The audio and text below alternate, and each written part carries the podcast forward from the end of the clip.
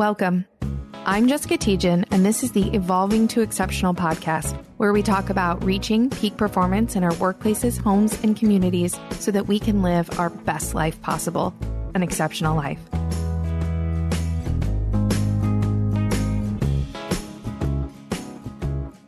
Welcome back to the Evolving to Exceptional Workplace. I'm Jessica Tietjen, and we've got Meldina Alibasic here. We want to start with a quick apology for not releasing an episode last week. I got sick and completely lost my voice, which makes recording a podcast a little bit difficult. Just a little so, bit. just just a little bit. So, we've waited all week for my voice to come and work its way back. It is almost back. You may still hear a little bit of a cough or some raspiness, but we're going to do our best to record today's episode. And today's episode is part of our Evolving Workplaces series on cultures full of fear. And this is going to be talking about, you know, the challenges organizations have with fear in the workplace and how we need to move from cultures of fear to freedom. And I can't help but observe what incredibly appropriate timing it is for an episode talking about fear in our workplaces, with this episode being released so close to the United States' July 4th Independence Day celebration. And just recently, there was a decision by the U.S. Supreme Court to overturn Roe v. Wade which has created just a tremendous amount of fear in our society, especially for women and the implications of this type of decision for workplaces and how they choose to respond and address this issue and others similar to it represent truly uncharted territory for businesses of how do businesses respond to and help people when they're experiencing fear from situations that occur both within and outside the workplace so that that fear does not impact them and their performance within the workplace. So, what is it that we know about fear in workplaces? And truly, the problem is that fear is a fairly common method used by workplaces, either intentionally or unintentionally, to get results from their people. However, it's not the most effective culture for truly getting exceptional results and creating peak performance in their people. We know from Gallup's research and so much so many statistics and and and results that if we really want to see exceptional results and high performance in the workplace, fear is not the best motivator. But historically, fear in workplaces has been used in really extreme ways. So if you think back to the cotton plantations, use of slaves, or even um, Rome, the Roman Empire's use of slaves, to the factories that employed children, to immigrants working on the railroad, to workplace conditions that actually led to the creation of unions, fear has a pretty long history in the workplace. The use of fear to motivate and to get people to act and work has has been used for a very long time.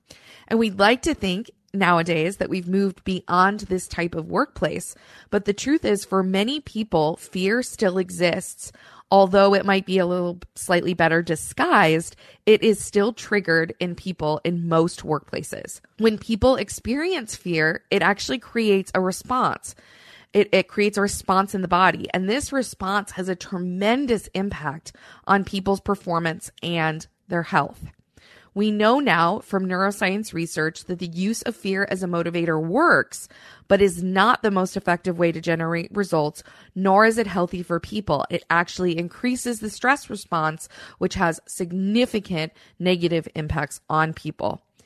Furthermore, fears can actually trigger trauma responses or cause trauma for the individuals experiencing fear, and that that creates a lasting impact that must be addressed or can cause the individual lasting and substantial harm. You can really see that there are there is a, a pretty significant cultural history in the workplace of the use of fear and that by doing so, we've actually created negative results and negative behaviors in our people. Yeah, so it might seem to me that fear has always kind of been used historically in workplaces, but Jessica, like you mentioned, it wasn't that long ago that there were accusations floating around made by a group of former and current employees from the Ellen DeGeneres show that the workplace culture there had allegedly instilled fear in its people to prevent them from speaking out against those uh, negative behaviors and ensuring that they were doing their jobs effectively. So it's not something that has just happened historically or that it never happens anymore. Um, even and it can even happen to these big well-known or even famous businesses that's kind of important to highlight there what types of workplace behaviors create fear you know how do workplaces create or trigger those fears in their people yeah, so I think you know your examples are good. I think we we've seen some recent examples in terms of um, having disrespectful workplaces, and uh, the the cases or the instances that have been in the news in the last few years around um, hostile environments, racial, sexual jokes, sexual harassment, discrimination, bullying. Um, although these these practices are actually outlawed, you know, they're actually illegal uh, practices for businesses. We know from the Me Too movement. We know from what happened with Harvey Weinstein and what happened. There was a GM story a number of years ago of some discrimination and some racial hostility within those organizations that it still exists today. That there are still those problematic behaviors that really do create a lot of fear. And I think another example that we might not often think about is the high stress environments that are created in workplaces too, where there's a breaking down from chronic stress. People are getting sick both physically and mentally. So we've seen in recent years a big push for those mental health days, right? For people to take the time that they need to make sure that mentally things are exactly how they're supposed to be, how they're feeling, not letting those high stress environments break down everything for that individual. Well, and, and that high stress can come from both external factors, what what what other things are keeping people stressed, uh, but also really high expectations. Organizations that have extremely high expectations with no room for error or mistake, where people are afraid of getting fired, not being able to handle all the work that they're being given, feeling unsupported or unappreciated. That those really high expectations can actually create a fear every time that employee enters the workplace. So not only are they afraid of struggling, you know, when they come to work, but also they're getting the effects of that high stress environment as well. Absolutely. And a highly elite environment can also create that sense of fear. You know, if you think about being disliked by your boss or by other leaders in the organization, you know, where you feel like your opinion really doesn't matter or that the opinion of only a small select few matter, that can also lead to those negative behaviors as well. Yeah, that fear that if you speak up or if you speak yeah. contrary to what the the leadership or those who who have control or in charge think or believe that you will be ostracized in some way. And I think that also stems, you know, both from an elite, but also a political environment where you really have to always be paying attention to who's in power, you know, who you need to do favors for, um, and struggling with if you don't, you know, you're not in the know, you don't have influence, you can't get the resources that you need unless you have the political capital internally. That again goes back to that high stress environment and that struggle to to uh, to figure out how to operate or who to talk to within the organization. Absolutely. And a competitive environment is another example as well, where you fear maybe not having as much talent as your coworkers. That environment where you're fighting for resources or you're being passed over for a promotion can kind of contribute to those same behaviors that we're seeing in these other environments as well. Absolutely. When you're afraid that your coworker is out to get you, is is trying to make you look bad so they look good, that certainly creates fear, right? That they're going to take credit for something you did or that they're going to undermine your work so that you don't look as good as they do. That that creates a tremendous amount of fear.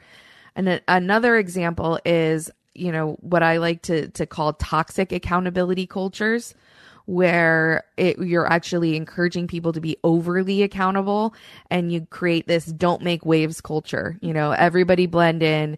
You don't want to be seen as a problem maker. You don't want to be seen as not being willing to solve problems or that you're too much drama or you're not accountable enough. And so you actually create toxic accountability where there's an expectation that no matter how people are treated or what happens, you're just supposed to take it. You're just supposed to deal with it, suck it up, you know, don't don't argue with it, don't have a different opinion and just live with it. And that really creates a culture of fear as well. So now that we've kind of gone over some of those workplace behaviors that create that sense of fear, you know, why, Jessica, do workplaces use fear or create fear in their people? What's the point of that? So, I, you know, I believe that fear is used to control and keep people from resisting or contradicting what they're being told to do, believe, think, or feel. You know, when fear is used, it actually triggers a biological response within people that's not a choice. And that response is the fight, flight, or freeze response. So when businesses create these cultures of fear, intentionally or unintentionally, I think in some cases they don't necessarily realize how their behaviors are creating fear in other people, but they're actually triggering this primitive biologic response in their people and these cultures of fear are, are created when fear is the, the is used to motivate or control people's behavior choices and actions in the workplace. So they're actually using you know you do this or you'll be fired. You need to get along with everybody or you'll be fired. You need to to do what i'm telling you to do or to to go along with what i'm saying or you're not going to get a promotion. And that that then is the the method of getting people to act in the ways that they would like them to to act. And these cultures of fear are not necessarily created intentionally, but they may be the result of actions chosen by leadership or just the inherent culture of the organization.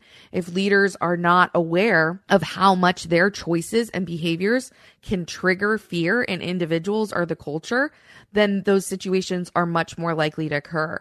So if you're not aware because you've, you know, grown up in this environment that what you're doing is triggering fear in others, you may be perpetuating a culture that you don't even know is is taking place. And historically, many workplaces have had these cultures that include these behaviors that often trigger fear in the workplace. So leaders themselves, most leaders today, were developed in workplaces where these fears are commonplace and they may not even see that that that they are having a negative impact due to their own lack of experience with anything different. If you haven't been in a different type of culture, you may believe that that's just the business environment or that's just the business culture and not even see it as a problem and that may be the normal experience for leaders rather than something to actually be avoided. Absolutely. I think what's important to highlight here, Jessica, that you mentioned is when we say a culture of fear that sounds so negative, it sounds like why would anybody want to create that or have that in a workplace? But what you highlighted there is that it doesn't it doesn't intentionally happen sometimes. It's the things that that leaders are doing every single day that the people are role modeling after that creates that that culture that has so many negative impacts. So, you know, why what are some examples of fear in the workplace? What does that look like? Yeah, so we talked about the things that can lead to fear.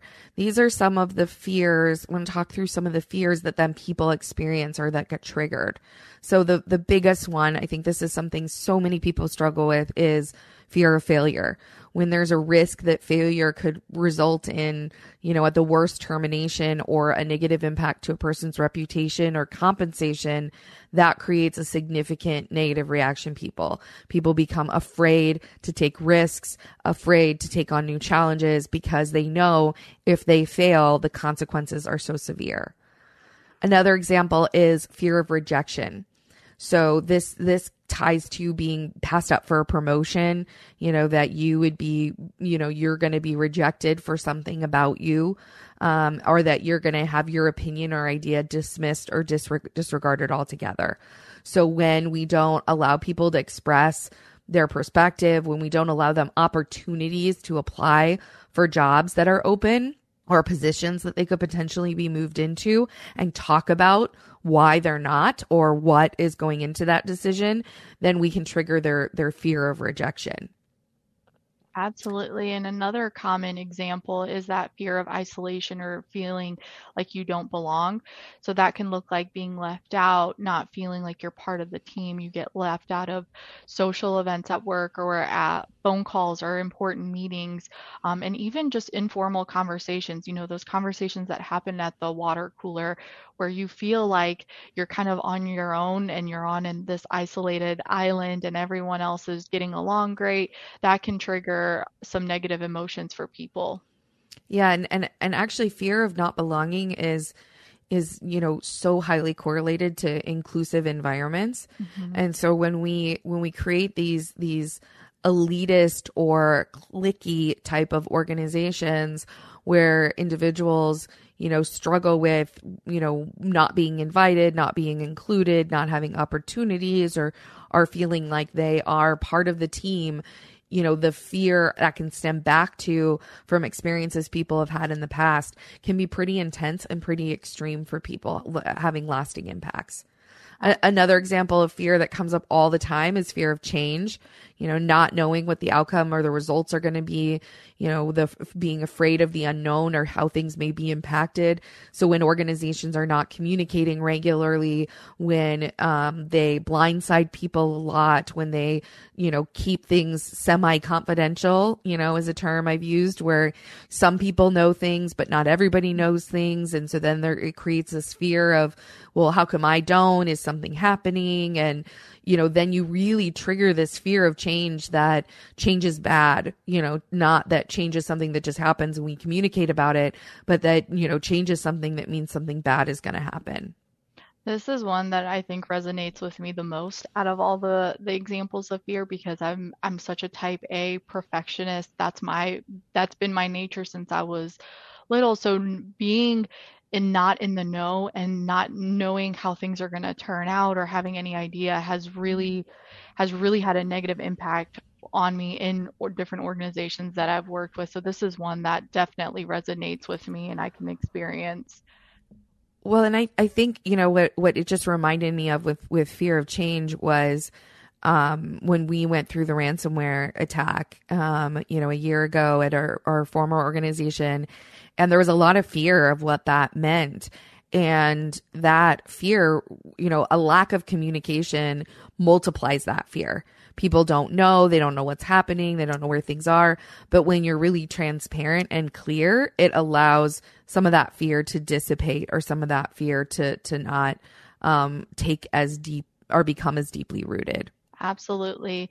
And another example is a fear of conflict or confrontation. So when you think about this, it's it's talking about addressing a disagreement with a coworker or a manager in in a meeting or outside of a meeting, just to avoid those negative feelings or dealing with things head on. Um, this can be very difficult for people uh, because of their nature, because of how um, their lack of assertiveness or wanting to kind of keep the peace, not stir the pot, not want to be seen as that problematic individual. So they've got that innate fear of bringing up issues. Anything that's going to kind of ruffle anyone's feathers, they like to keep kind of swept under the rug. And that really, you can see how that stems from that toxic accountability culture where that creates, you know, a fear to actually address issues because you'll be seen as difficult or dramatic or blaming or or something that that is negative. And then that leads to the fear of retaliation that you're afraid of experiencing the negative consequences of you know speaking up or of addressing issues and that might be being passed up for a promotion, being excluded. There might be other punishments for reporting or bringing up an issue, you know, that negatively impacts the workplace. Retaliation is actually falls within sexual harassment as a uh, as a protected activity that you that if you report uh, an issue of sexual harassment or discrimination, that you know technically retaliation is offense all on its own and often even the bigger offense that when people raise very real issues they become af- afraid of will i be retaliated against and you know i know from even my personal experience of having points in my career where i was afraid to share um, you know who told me something or um, how I came about information for fear that that person might be negatively impacted or retaliated against. And so I think um, it's it, it's something that comes up and it's something that um, really makes people afraid to to be themselves and to to speak up when things are going wrong. I, I totally agree. I think that's a very common, very real fear that people have in the workplace, along with the fear of embarrassment, right? So being made fun of or not being good enough for for a role or part of the team, you know, feeling ostracized. Those are really common uh, fears that people have in the workplace. Well, and it's so interesting because we want the workplace to be fun, but not at someone's expense. And oftentimes we can create these like sarcastic, joking cultures that we think are enjoyable. But for some people, it's incredibly painful. And they attend events afraid of who's going to embarrass them and how. You know, how are they going to make them not look good or, you know, make them look, look silly or make them look absurd and in a way that's like hurtful and harmful. And and embarrassment's one thing, but it can even lead to a fear of, of shame that, that it would lead to others actually shaming them for their behaviors or their choices or things that, that they've done. Absolutely. That's why I think it, it's so important to get to know people and the type of sense of humor that they enjoy so that you don't create that culture where you don't do those things unintentionally, right? Because I think a lot of people don't intentionally want to make people feel embarrassed, but through their sense of humor, through the things that they say, it can be negatively interpreted that way by that individual. So it's important to build those connections so that you can get to learn, you know, what everyone likes, what type of personalities mesh well, and things like that. Jessica, how do people typically respond to these fears in the workplace? Yeah, so we know from neuroscience that people experience fear as an emotion and an emotion is a little bit different than a feeling. An emotion happens automatically. We don't, we can choose how we feel, but we can't choose the emotional response that happens within our bodies, within our biological responses. So people experience fear as an emotion with their heart intelligence, with their heart brain and based upon their perceptions of their situation and and combined with their past experiences they will feel the emotion of fear this emotion's not a choice. It's just a natural reaction to their situation. And then that heart intelligence sends a message to the gut intelligence, to our gut brain. And, and as mentioned, the biological response to fear is fight, flight, or freeze and fear is often a gut instinct based response. So you've likely heard people say things like, my gut told me something wasn't right, or I had a gut instinct not to do something. Um, I even remember there were stories from 9 11 of people saying that that day they just had a gut instinct to do something different that caused them not to be in the, in the Twin Towers that day but these and these references are not actually by accident. Our gut instinct the neurons that are located in our gut the the gut brain if you will are responsible for self-preservation or safety and mobilization or action. So as a result when we experience the emotion of fear in our hearts where emotional intelligence is located it sends that signal to our gut and then our gut intelligence chooses how we respond so our gut is evaluating what is needed in order to survive. What is the best way to preserve ourselves? And then based upon the gut's decision, it decides what action or inaction to take.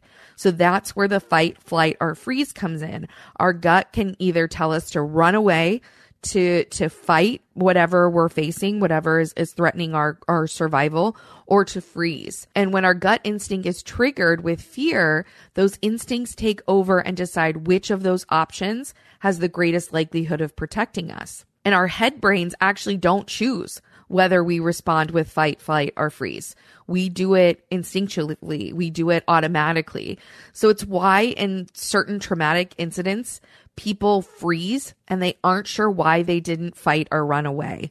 Um, you might, this example of this might be, um, oftentimes, and they, they really work hard. We have to teach our kids a lot that of what to do in the event of a fire because oftentimes children will freeze and will try to hide, um, or will be immobilized rather than being able to run out of a burning house or a burning uh, building. And so what happens when when this occurs is that our we don't actually get a choice with our with our brains with our minds of how we respond our bodies choose for us based upon instinct our our head brains had no choice which means we can't convince people that the fear that they're experiencing is not real or that they should choose a different response. People are going to react to these circumstances based upon their pre programmed experiences and what their gut instinct tells them is the best way to respond. And this is, this highlights why culture and the environment in which people are working is so critical because even if you tell people it's safe, it's safe to report an instance of sexual harassment. It's safe to address an issue of discrimination. It's safe to address if you feel not included or if you have a contradictory opinion. If what they've experienced is the opposite, is contradictory to what you're saying, they're still going to react based upon their gut instinct. They're still going to react based upon their longer term experience with that culture, with that environment. I've got kind of a, a, a, silly but a real example for me in how I respond to, to a fear of mine. And so I spend a lot of time outdoors now that the weather is so beautiful. And naturally, there's a lot of bugs around and flying everywhere, especially bees, which I absolutely hate and fear.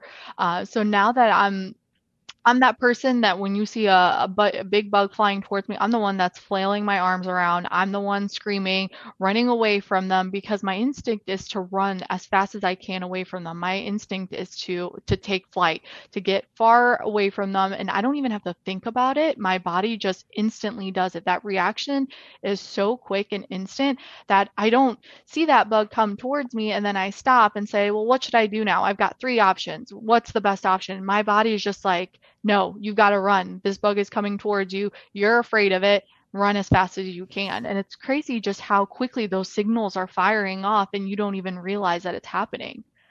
Absolutely. It, it is literally a, a, a biological response. And it, and it's so interesting now that we have the neuroscience that tells us that there are neurons in our gut and, and in our hearts that are making that decision and that our brains are not at play when that's occurring. And so when people freeze, there's lots of examples where people really struggle with the fact that they froze in response to a traumatic incident or something that was occurring, but they can't be blamed because it wasn't a conscious choice. It was it was part of their body's pre-programmed uh, response.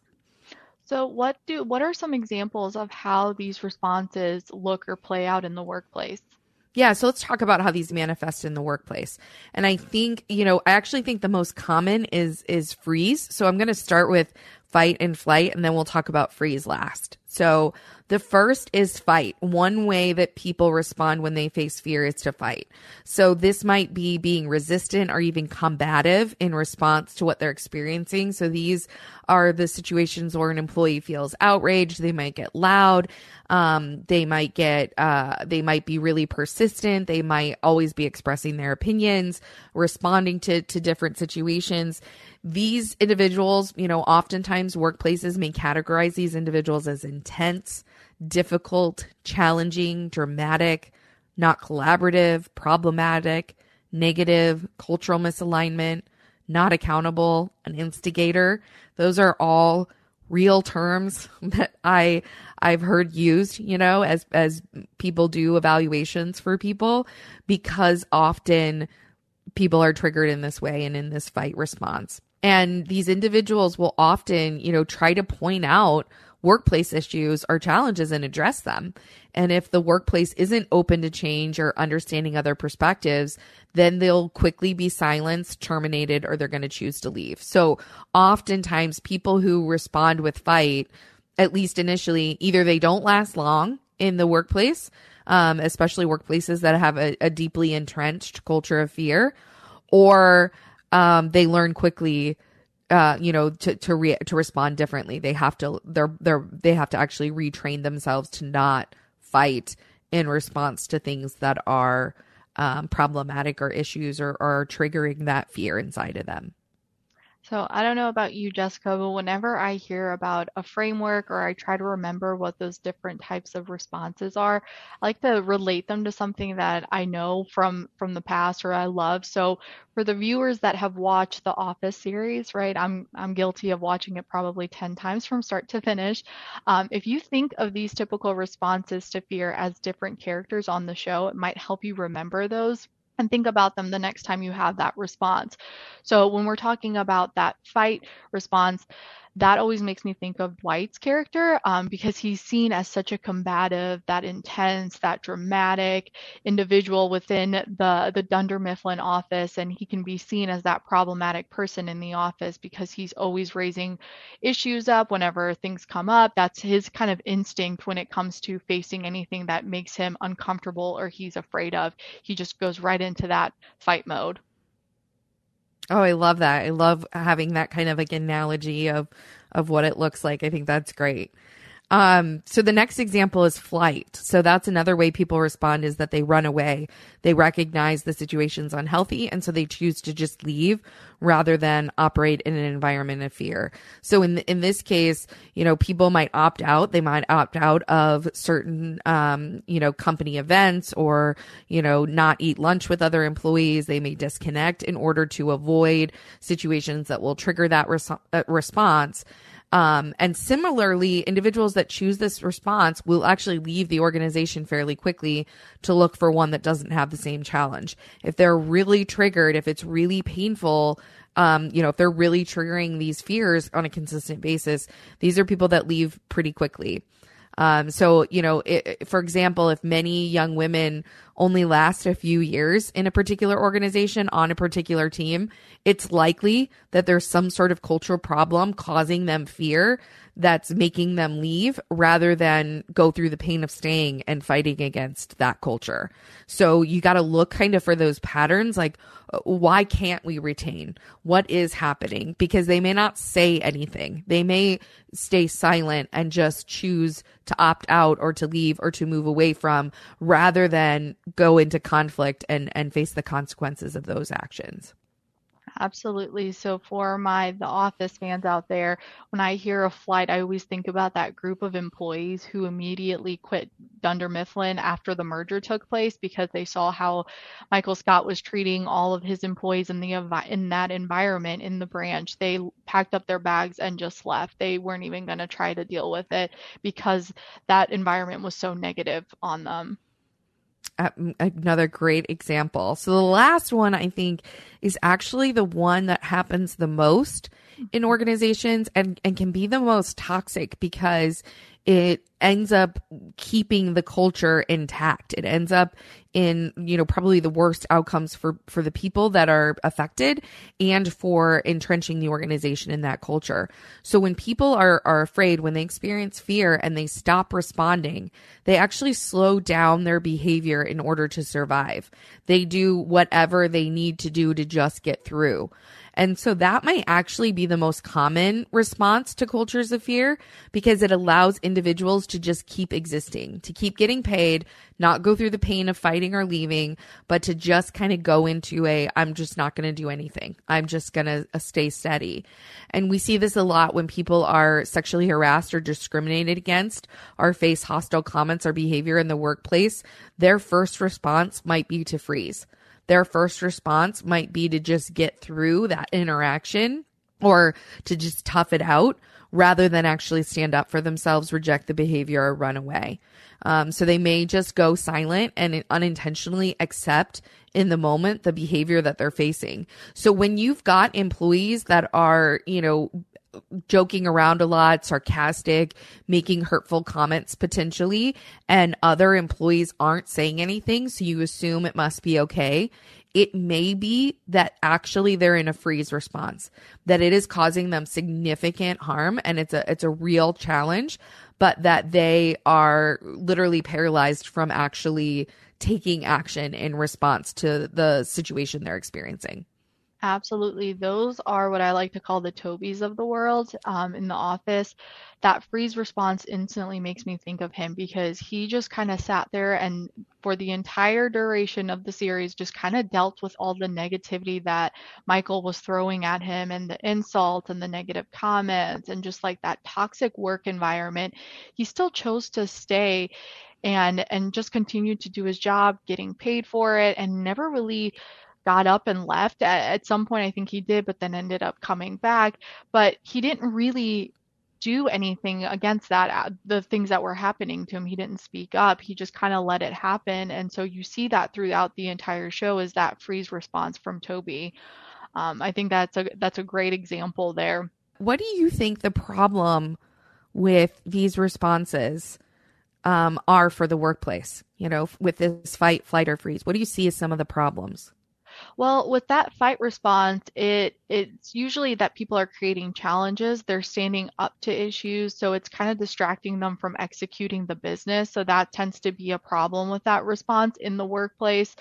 Um, another one for the flight response is that you know when when people are leaving at high high turnover rates, that's you're struggling to keep people trained in in the roles, and then real issues might get ignored or hidden from those who could potentially take action when issues get brought up or they don't because someone just decides to leave the the organization as a response and then when when you have a lot of employees who are just giving that freeze response in in response to fear you get a lot of disengagement. You get employees who are executing in a culture of fear and and are not performing at their best.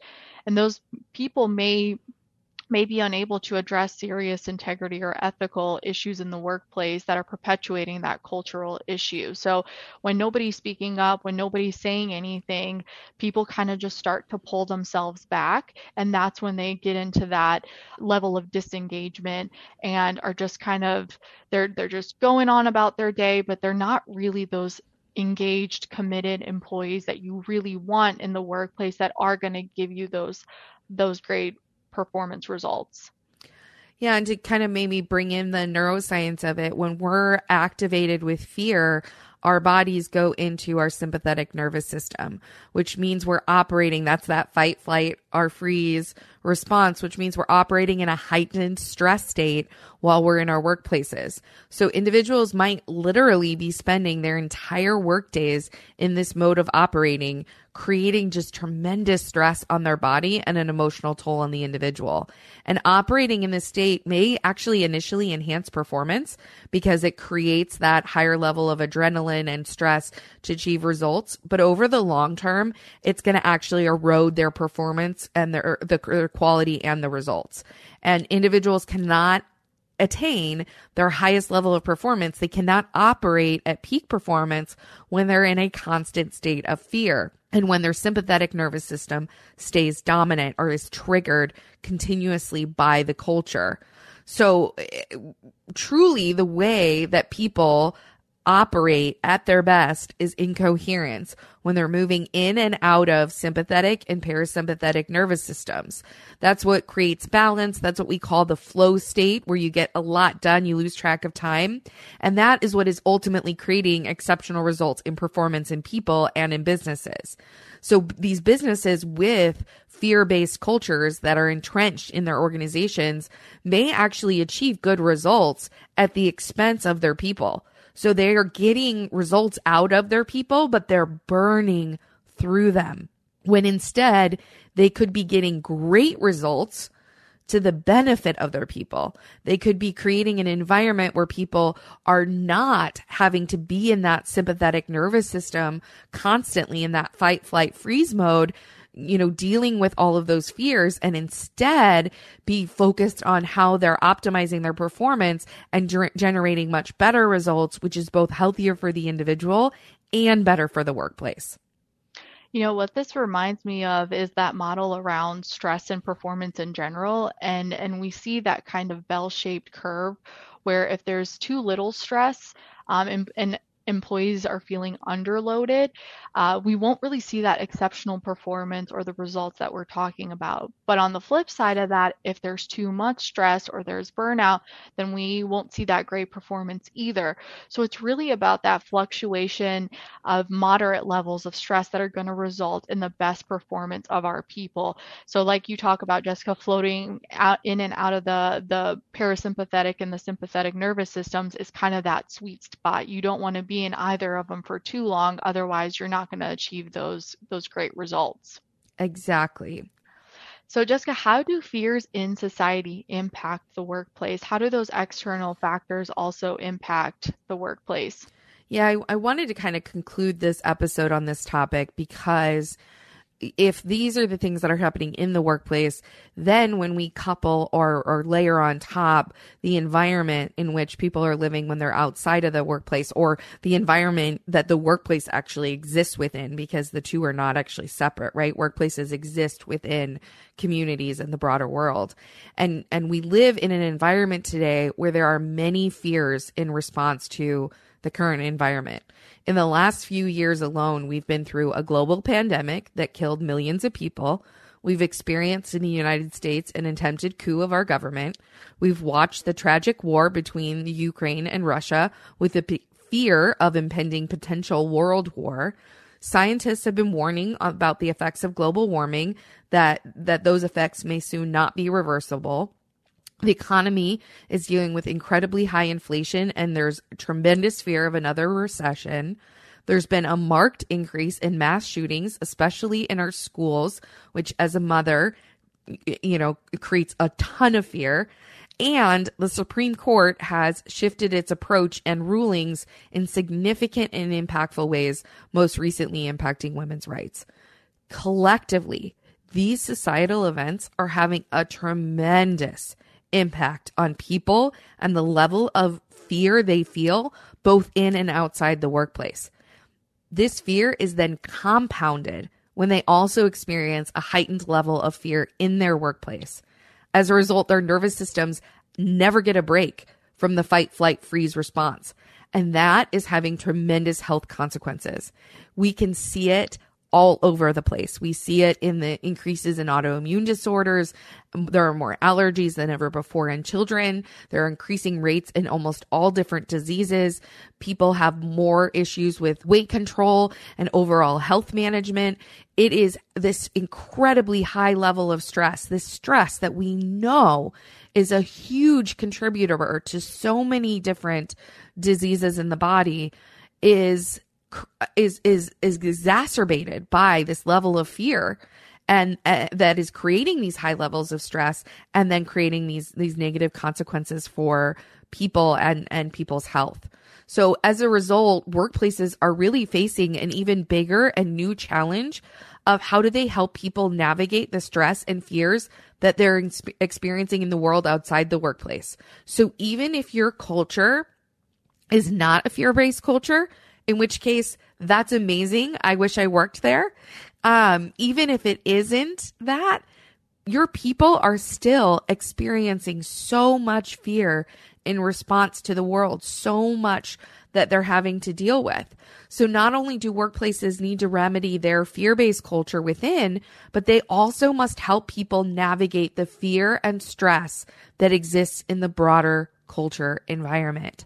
So in today's world, now more than ever, we can't ignore what happens when people are outside of the workplace, what is happening in the broader context of the world, and how what is happening is impacting the performance and, and the effects on our people within the workplace. And I think that this represents both an, an opportunity and an incredible shift for workplaces to have to evolve into delivering for their employees and supporting their employees in ways that they never have before, in ways that help them to navigate these incredibly challenging times and experiences more effectively so that they can create environments where people actually can thrive in their workplaces and achieve the results that they want them to achieve. So as we wrap up this episode, I want you to leave with this this action. If you're if you're a workplace, I want you to leave thinking that by transforming cultures to reduce and even eliminate fear is it is essential to helping people perform at their best and create greater business outcomes. We absolutely have to transform cultures to reduce the fear so that people can perform at their best and then we create the greater business results and outcomes for our world. So I so appreciate all of you for listening in today. I do want to comment on our evolving workplaces webinars. We have decided not to do those over the summer and to move those to the fall. Uh, so we will continue to do these episodes and then you will get more information soon about our evolving workplaces mastermind and webinars in the fall that will address these topics even further and highlight some really great strategies of things that you can do to, to move from these cultures of fear to cultures of freedom. So on this 4th of J- July week, I wish you a happy Independence Day and I hope you have a fantastic rest of your day. Remember, always keep evolving.